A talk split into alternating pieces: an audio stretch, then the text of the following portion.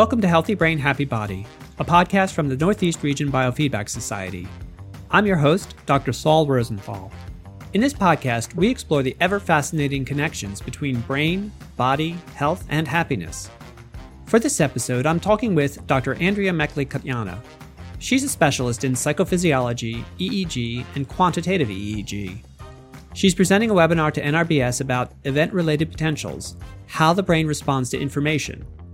I asked her what event related potentials, ERPs, are, how they're measured, and how we can use them to understand and improve brain functioning.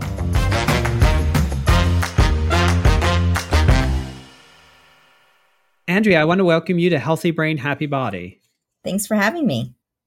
On July 21st, you're going to be presenting a webinar to NRBS uh, talking about event related potentials and how they enhance our understanding of the EEG and brain functioning.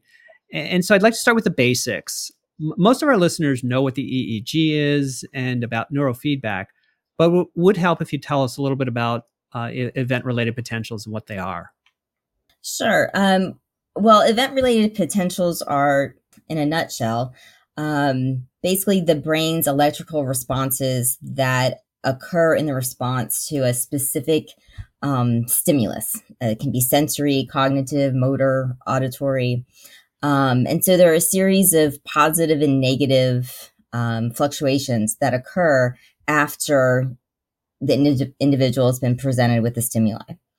And so by looking at different aspects of these um, potentials, is how we kind of look at different ways the the individual is processing um, sensory information. So it's telling us about how uh, an individual, how the brain is responding to all sorts of stimuli.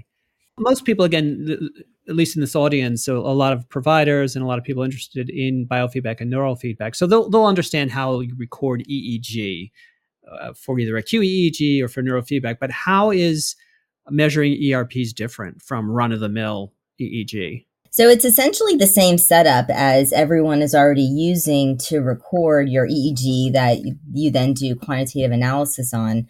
Um, but it's just one extra step because, you know, we're recording how the brain's responding to a stimuli. We have to give it a stimuli to respond to.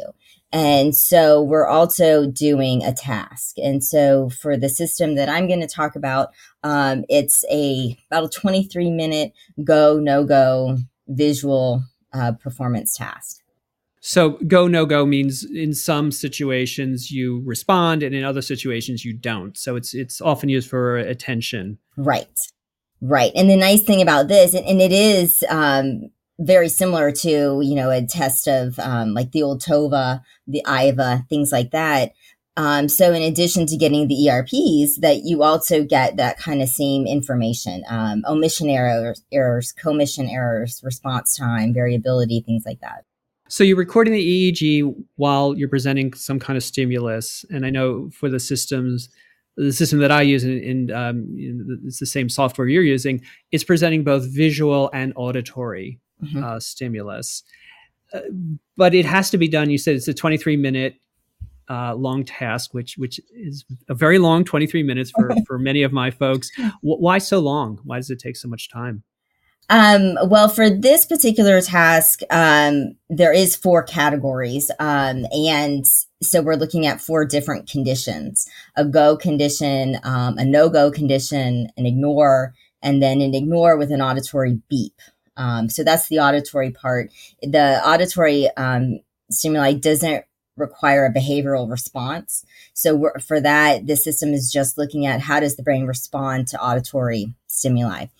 Um, and so for each one of those, there's 100 trials. So the difference with ERPs is that they are very, very small um, compared to the background ongoing EEG. And so in order to actually see the ERPs, you actually have to take a number of trials and average it together. So the background spontaneous EEG gets averaged out. And what we get left with is just the positive and negative event related potentials. Uh, but in order to do that, because they are so small, you need quite a few um, trials to make that happen. It ends up being a 23 minute task, which some of your clients will tell you is cruel and unusual punishment.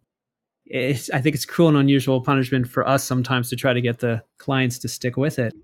But so, so you're getting 100 out of each of four conditions. Uh, and so do you need, is it, you need 100 of them to measure the ERP or are you really getting it out of all 400? Um, well, the different ERPs are ex- are extracted from the go condition versus the no go condition versus some of the ignore conditions. Um, so yes, there's about a hundred that get average.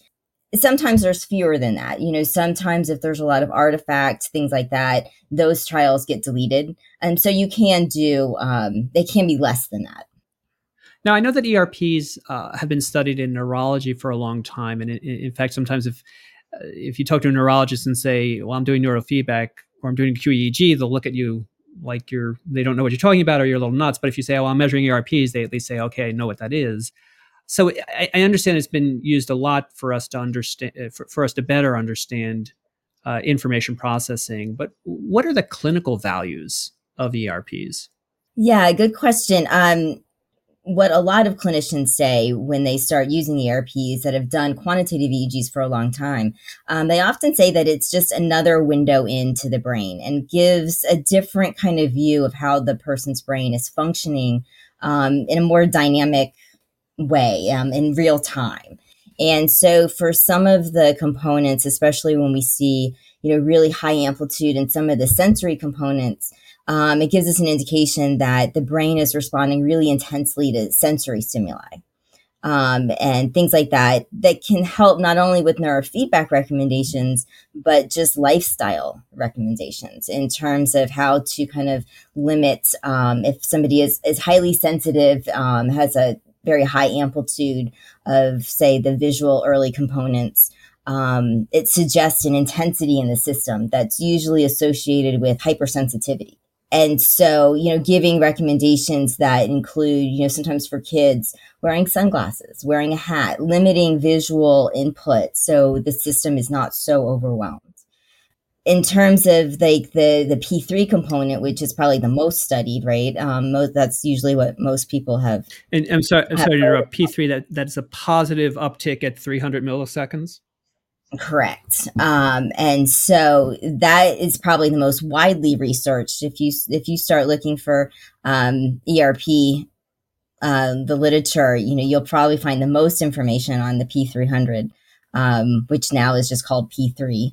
But yes, um, it's the it's the largest positive kind of um, deviation that occurs somewhere between three to 500 milliseconds after the stimulus. Um, and the amplitude, the latency of it can kind of can give an indication more of cognitive um, processing, the time of it, the amount of resources the the individual has in terms of um, processing. So low amplitudes you can often see in issues like with attention disorders, things like that. And is the P3 measured at any particular site? Uh, it's usually measured uh, primarily at the posterior midline or frontocentral midline. And this system kind of breaks it down into P3A and P3B. And so they're looked at a little differently. You had said before that uh, we can use the ERP information to help plan neurofeedback. Is there a way for neurofeedback to directly train ERPs?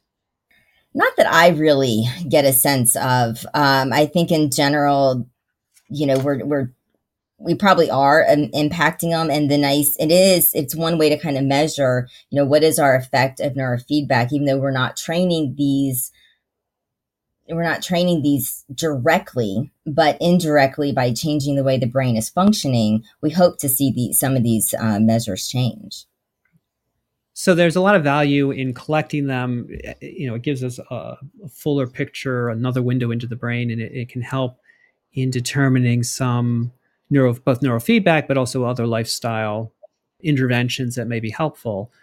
H- how do we convince clinicians to start collecting them? For some people, they might decide they get enough information from the quantitative EEG and they don't need anything else. I mean, I think that's also a valid point.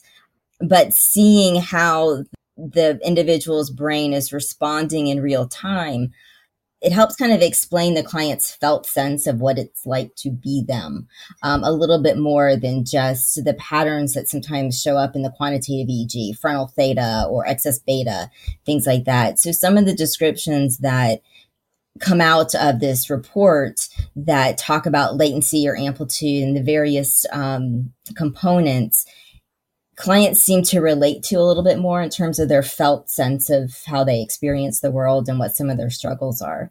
So for that, sometimes it helps clients understand themselves a little bit better. It seems that there are more systems that are uh, record or are sort of developing the software to record them. I know there's relatively recently, I think on Brainmaster, um, they're now recording and, and, the system I use, Emitsar, uh, the WinEEG software collects. Can you tell us a little bit about the system your your or systems you've used and and how to how to choose? Mm-hmm. I've primarily have only done collected ERPs using the Emitsar um, and using B-Medix amplifier. Um, and I've probably spent aside from outside from my dissertation, which I was just looking at just in um, WinEEG, some ERPs. Um, this is probably the only system that I've used the most. Um, and, you know, it, it, it comes out of um, Andy Mueller's 35 years of clinical and research um, background. So it's not, even though it's probably going to be the first time some people, especially in the States, have heard of it, it's not a new system. Andy has been using this for decades. He's been creating it and developing it um, over the last, since I believe the story goes, he started in about 2002 um, at a meeting in Portugal where um, Yuri Kropotov and Jay Gunkelman were. And so that's sort of how it all started. And then Andy took it, um, collected the data that became HBI Med database, um, and then kind of took it a little bit further. And in the system that he has, he's created sort of this report generator um, that really helps you analyze so you don't have to know right off the bat everything there is to know about ERPs, which because it's quite a bit, um, that actually provides kind of a framework for how to decide if something is high amplitude, low amplitude, early latency, late latency, um, things like that, which is really nice. And then his system is also the ERPs are compared to a database, just like the EEG is. Um, and so it really gives people a really nice framework to decide is this statistically significant, just like in the EEG. So you can compare it, like you're saying, in the, in the QEEG. I'm not I'm not sure if any of the other databases at this point include ERPs. Yeah, I don't know.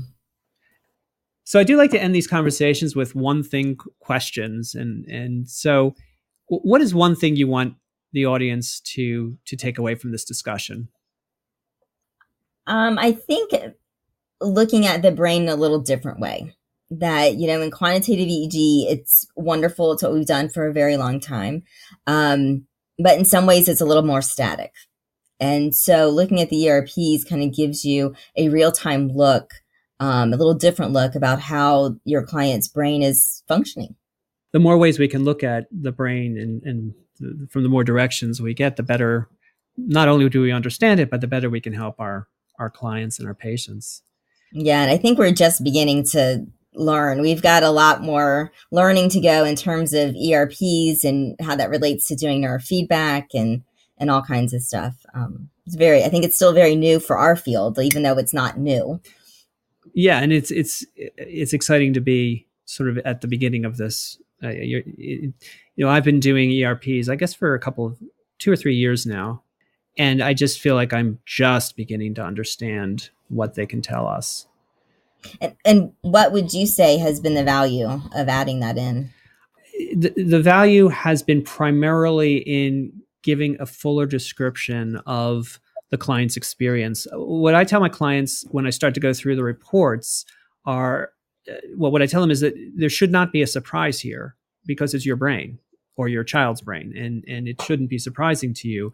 What we're giving them, though, I think, is an explanation of the experience that they're often going through without really understanding it or without it being or with it feeling very negative. And i think as we explain well this is how why the brain maybe or this is what the brain is doing and this may be a comp- compensatory action and here's why you may see these behaviors. I think it's really comforting may not be quite the right word but i think getting that meaning is really important. Yeah. Well finally what what is your uh, what's your one favorite erp oh i have to pick one. Um you know i'm always inter- i always like the auditory for some reason um, and i think it comes from the fact that so many times we call things ADHD that aren't. And so a lot of times I find it interesting when we get these complaints about this child with attention issues and you know blah blah blah and when you look at the EEG we don't see those features that we usually see with attention issues. Um, and then when you look at the ERPs, you notice the auditory component is late or low, very low amplitude, which often suggests an auditory processing issue.